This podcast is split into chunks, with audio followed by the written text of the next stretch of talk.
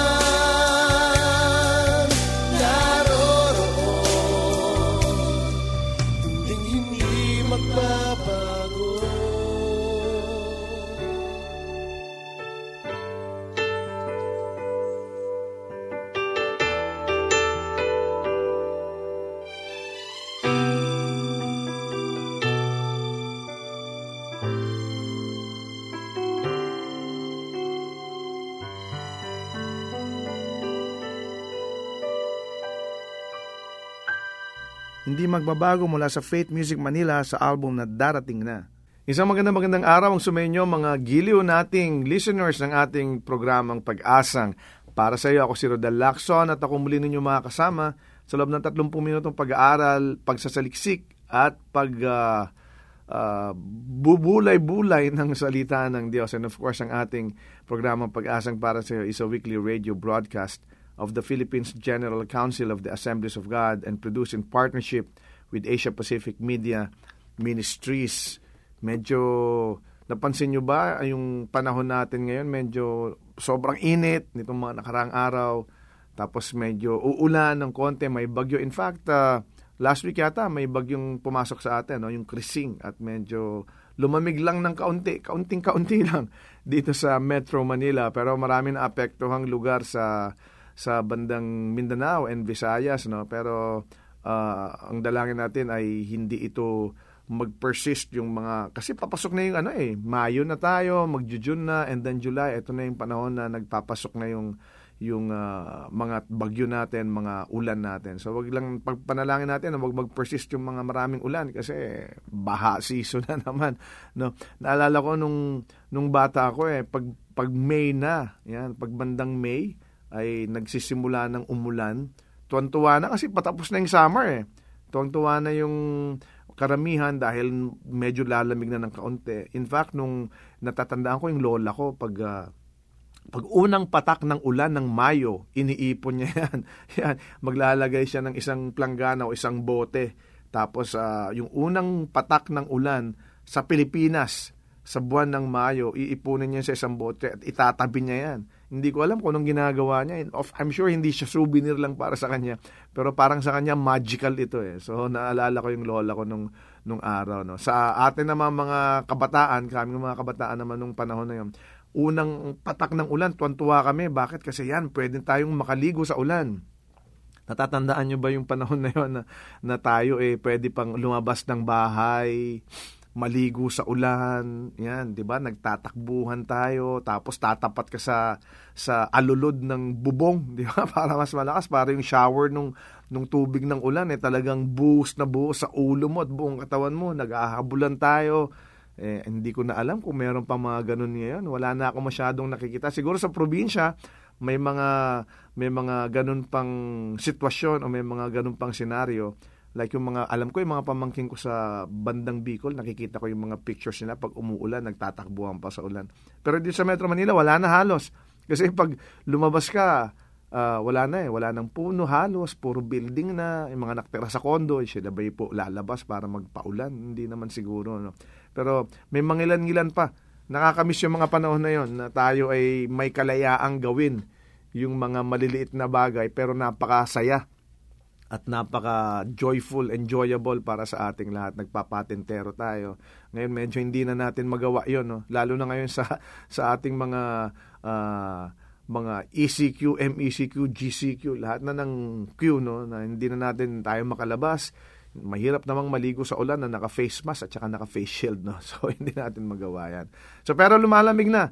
Sana magtuloy-tuloy ang paglamig para yung mga uh, nagrereklamo sa bayad sa kuryente sa kanilang bahay ay makatipid na ng kaunti. No? Uh, bati lang tayo ng kaunti sa ating mga kaibigan na nag-celebrate ng kanilang mga birthday uh, this week. May mga nag-celebrate ng kanilang birthday last week. Batiin natin sila ng belated happy birthday kay Gian Cruz at kay Kim Navarez. And of course, happy birthday this week kay John Alba, Pastor Bong Bernardo, kay Harold Diago, kay Ched de Sahagun ng the Lord's Assemblies of Fairview. Yan, happy happy birthday sa inyo. And of course, ang ating month of May, marami tayong uh, sineselebrate o we're commemorating a lot of uh, mga events this month. No? Unang-una na yung Environmental Awareness Month. Yan ay ngayong Mayo. Ang Road Safety Month, ang Anti-Graft and Corruption Month, and ang Hypertension Prevention Month, at ang Lupus Awareness Month. Yung mga hypertensive yan, ito pala yung... Ako hypertensive ako eh. Kaya ito pala yung buwan namin, no? Hypertension Prevention Month. Kaya yung, kumbaga sa IATF o sa WHO category, nasa nasa category A3 ako. Kung alam natin lahat yan. No? With comorbidities. Kasi hypertensive ako. Uh, kayo ba yung nabakunahan na? Kayo ba yung nakapila pa o naghihintay? O kayo ba yung mga taong wag muna, next year na lang ako magpapabakuna. But whatever your position is, no, ang dalangin natin ay uh, you know, patuloy tayong ingatan ng ating Panginoon. If of course, tayong lahat, mag-ingat din tayo. No? Uh, observe pa rin natin yung minimum health protocol na dati natin ginagawa. Face mask, face shield, social distancing, at ang hugas ng kamay. Basa muna tayo ng mga messages na nagpadala sa atin o na pinadala sa ating Facebook page at saka dito sa mga na text messages sa atin. So ito, uh, pinadala niya, sabi niya, from Romy Arizala ng San Antonio, Zambales. Sabi niya, Good AM po, Pastor. I'm very much blessed sa message niyo ngayon. I really believe in miracles. Pastor, please pray for my business, drugstore, TGP. Ito yata yung the generic pharmacy. Yan. We will pray for you and for your business, Brother Romy Arizala. Yan. Tapos meron pa rito ang isa pa, ang sabi niya, Good morning, Pastor Rodel. Pakigreet po ang Mejia family. Yan. Salamat daw po. At galing pala kay Pastor Ver Arellano Jr. ng Pasay City. Binababati niya ang Mejia family. Yan. Sukin natin yan si Pastor Ver eh. Almost every week yata nagpapadala ng mensahe sa atin yan. yan. Patuloy lang ho kayo magpadala ng messages sa atin and we'll, we'll, uh, we'll try our best na mabasa sa ating sa ating ere yung mga pinadadala niyong mensahe sa atin. Kung kayo may mga prayer request naman, uh, meron din po tayong pool of counselors na patuloy na tinitingnan, binabasa yung inyong mga prayer items o prayer requests and uh, we're praying for all those prayer requests. Yan. Salamat po.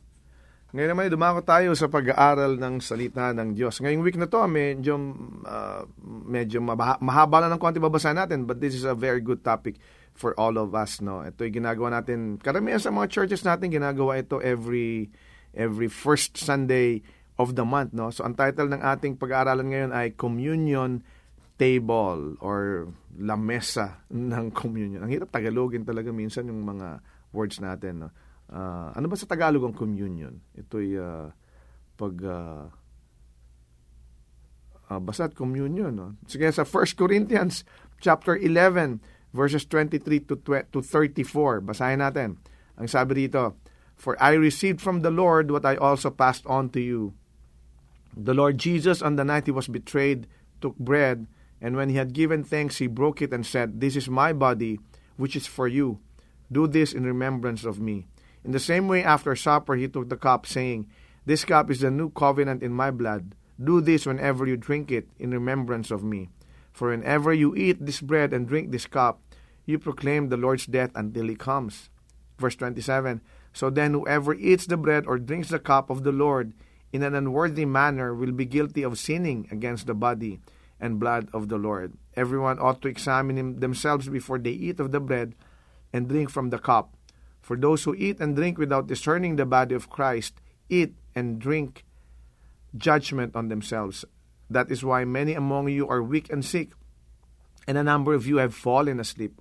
But if we were more discerning with regard to ourselves, we would not come under such judgment. Nevertheless, when we are judged in this way by the Lord, we are being disciplined so that we will not be finally condemned with the world. Verse 33 So then, my brothers and sisters, when you gather to eat, you should all eat together. Anyone who is hungry should eat something at home so that when you meet together, it may not result in judgment. Uh, itong binasa nating passage na ito, ito yung kadalasang binabasa rin ng mga pastor kapag uh, nagkakaroon tayo ng communion. Pero ano ba ang communion? Minsan, ito ba ginagawa lang natin kasi nakagawian na natin. Basta every first Sunday of the month, may communion kami. Pero pag tinanong tayo, ano ba ang communion? Uh, in fact, ito, ang First Communion Service naganap dito sa binasa natin. Yung ginather ng ating Panginoon, yung, uh, yung, yung kanyang disipulo, no, sa the Lord's Supper. Tapos nagkaroon sila ng communion, no? Nag-break ng bread ang ating Panginoon na binasa natin dito sa unang verses natin, no, verse 23 and 24. Tapos uh, he took the bread And when he had given thanks, he broke it and said, This is my body, which is for you. Tapos yung sinabi niya naman, yung uh, this is yung kanyang cup naman, this cup is the new covenant in my blood. Pero hindi yun yung totoong dugo niya. Ito yung uh, symbolism lamang, di ba? uh, first communion service na ganap nung, nung the Last Supper. Uh, ito yung sharing of bread and the fruit of the vine. Not necessarily alak, di ba? Nung, anong araw, alak yun. Pero pag sinabi natin kasing alak nung araw, ito talaga yung, yung grape juice ito eh, na talagang ginawang alak, no? So, ang symbolism niyan, fruit of the vine, ito yung dugo ng ating Panginoon. Yung bread, symbol of His body. Yung fruit of the vine, symbol of His blood. Pag tinignan natin, play of words ito, no? Communion, ibig sabihin nito, common union. Pero hindi yan yung meaning no, no? Medyo play of words lang ito.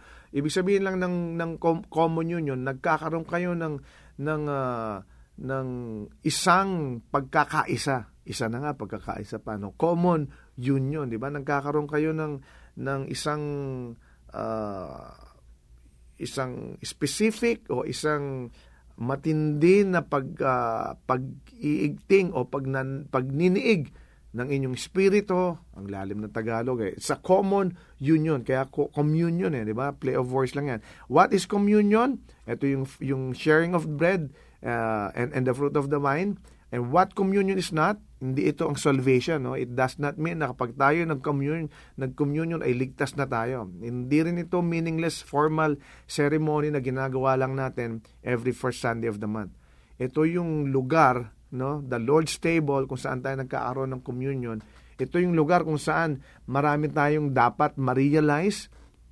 No, sinabi rito ng ating ng ng ating passage na dapat ma-realize natin na itong pagtayoy when we drink and eat of this when when we eat of this bread and drink of this cup dapat malaman natin na tayo'y we are passing judgment on ourselves and uh, we are also remembering what what Christ has done for us on the cross. So marami tayong inaalala, 'di ba? At marami rin tayong dapat iwanan kapag tayo'y pumunta, umupo sa the Lord's table. Ito rin yung lugar kung saan kailangan nating iwanan yung mga useless na bagay sa ating buhay. So when we take communion, when we, when we partake of communion, ano ba ang dapat nating iwanan bago tayo mag-take ng communion? We must leave all our guilt. Iwanan natin yung mga uh, mga guilty feelings natin o yung mga iniisip nating ginawa na natin nung araw na parang walang kapatawaran, di ba? Sinabi nga natin, communion does not save. Kaya lang, itong symbol na ito, it speaks of salvation. It may not be uh, it, it, it, it's not a salvation for us. It's not going to save us. But the symbols in the communion table, yung bread, yung, yung, yung blood, o yung, yung, yung wine, they are symbols of salvation. They speak of salvation. Bakit? Kasi alam naman natin na yung katawan ng ating Panginoon na talagang binugbog, na talagang ipinako sa krus, yung kanyang dugo na bumuhos no? doon sa Kalbaryo. Yun ang nagbigay sa atin ng kaligtasan, yung kamatayan ng ating Panginoon na sinisimbolize ng kanyang katawan at ng kanyang dugo. Communion is evangelistic, di ba? And this is a good time for us to come in faith to Christ. When we when we partake of communion, No, ito isipin natin, ito na yung pagkakataon na kailangan ko mapalapit sa aking Panginoong Heso Kristo. In faith, di ba? It's a time for heart searching for believers. It is a time to confess our sins. Di ba kaya nga sinasabi, kapag ito'y, if you take this in an unworthy manner, you are passing judgment on yourself. Ano ibig sabihin ng unworthy manner? Ito ba yung, kasi nakasombrero ako, kasi nakachinelas lang ako, di ba? Hindi. Ang tinitingnan dito ng Diyos yung puso natin. Di ba? Kapag tayo punong-puno ng kasalanan ng buhay natin, and if we partake communion, then we are passing judgment on ourselves. Kaya, this is the time for us to confess our sins to God. Ang sinabi naman ng Panginoon sa 1 John 1.9, di ba? If we confess our sins, then He is faithful and just to, con- to forgive us our sins and cleanse us from all unrighteousness. And this is also a time to judge ourselves. Di ba? In confessing our sins, then we are free from guilt We must leave all our guilt on the on the on the on the communion table when we partake of the communion. Iwanan na natin yan kapatid kasi walang magagawa yan.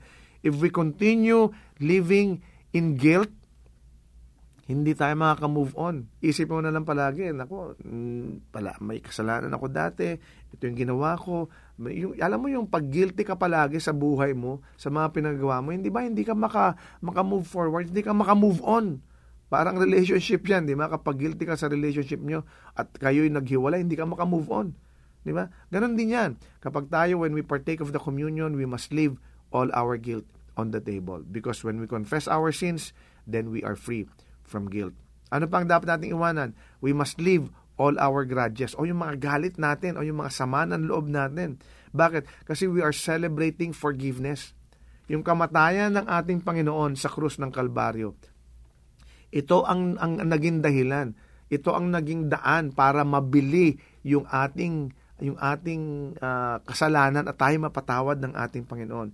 His death purchased forgiveness. That's why we are celebrating forgiveness when we are partaking of the communion. Di ba tayo lahat, kapag communion nga, parang piyesta, di ba? Bakit? Kasi we are celebrating hindi yung death ng ating Panginoon, kundi yung forgiveness. We are uh, we are remembering what Christ has done on the cross for us, but we are celebrating the forgiveness that He has given us we can forgive because we have been forgiven. Di ba? Ito yung kasi, bakit? We receive this forgiveness by faith. Eh. That's when we have been forgiven, then we can forgive.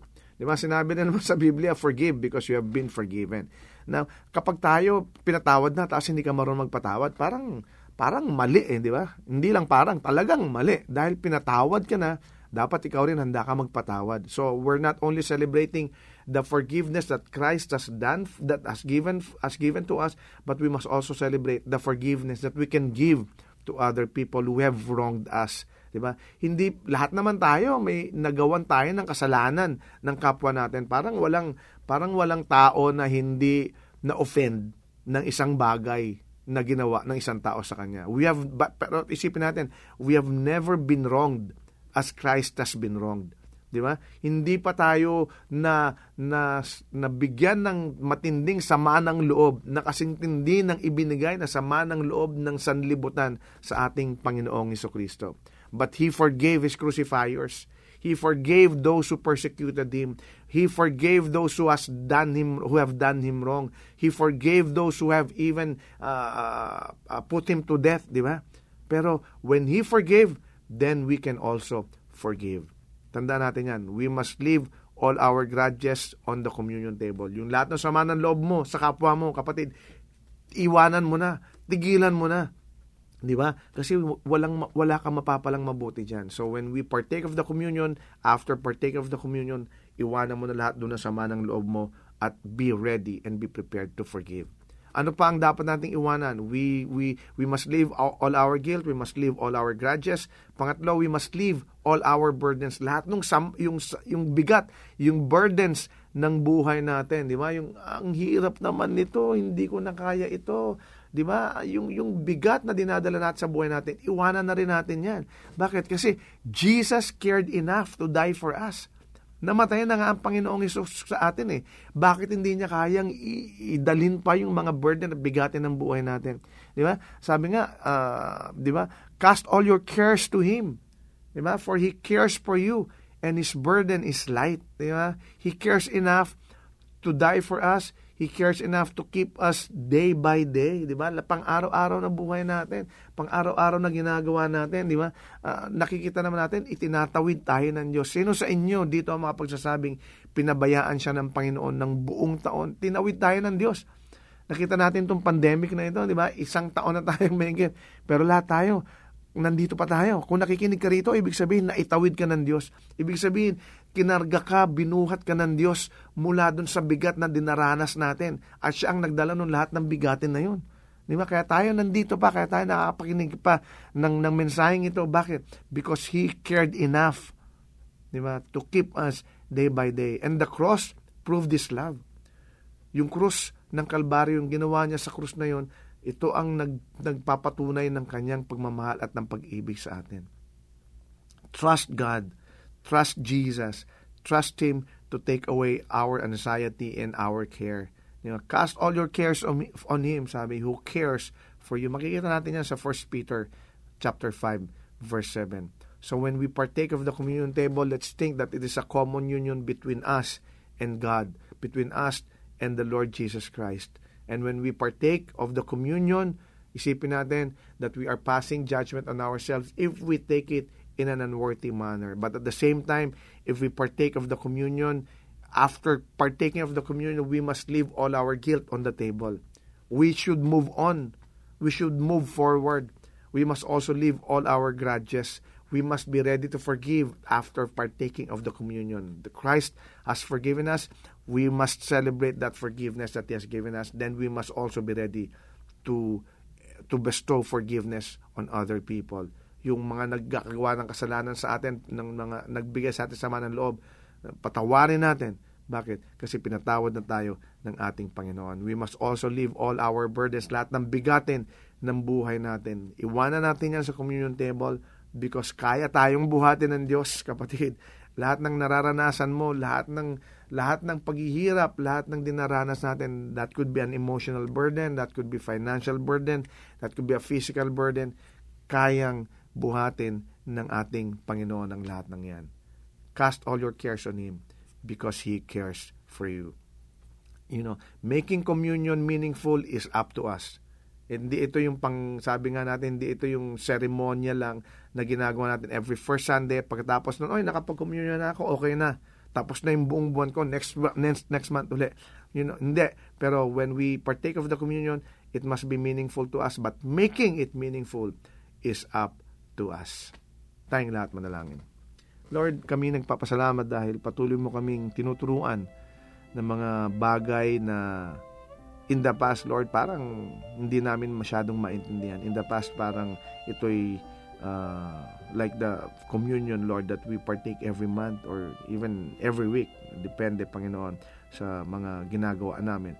But uh, min- minsan inisip namin ito'y uh, ceremony lang, ito'y uh, tradition lang, uh, ito'y walang kwenta. Pero maraming salamat, Panginoon, dahil tinuturuan mo kami na lahat ng ginagawa mo at tinuturo mo sa amin ay may kahulugan at we can make this very meaningful in our lives, Lord. Maraming salamat that when we partake of the communion, then we are making ourselves in unity with you, Lord God. And because of that, we know that we can leave our guilt, we can leave our burdens, and we can leave our grudges on the communion table. Dahil ikaw yung nagbubuhat sa amin, ikaw ang nagbibigay sa amin ng direksyon at ng guidance, Lord. Maraming maraming salamat. Pinupuri ka namin Sinasamba ka namin sa pangalan ni Jesus. Amen.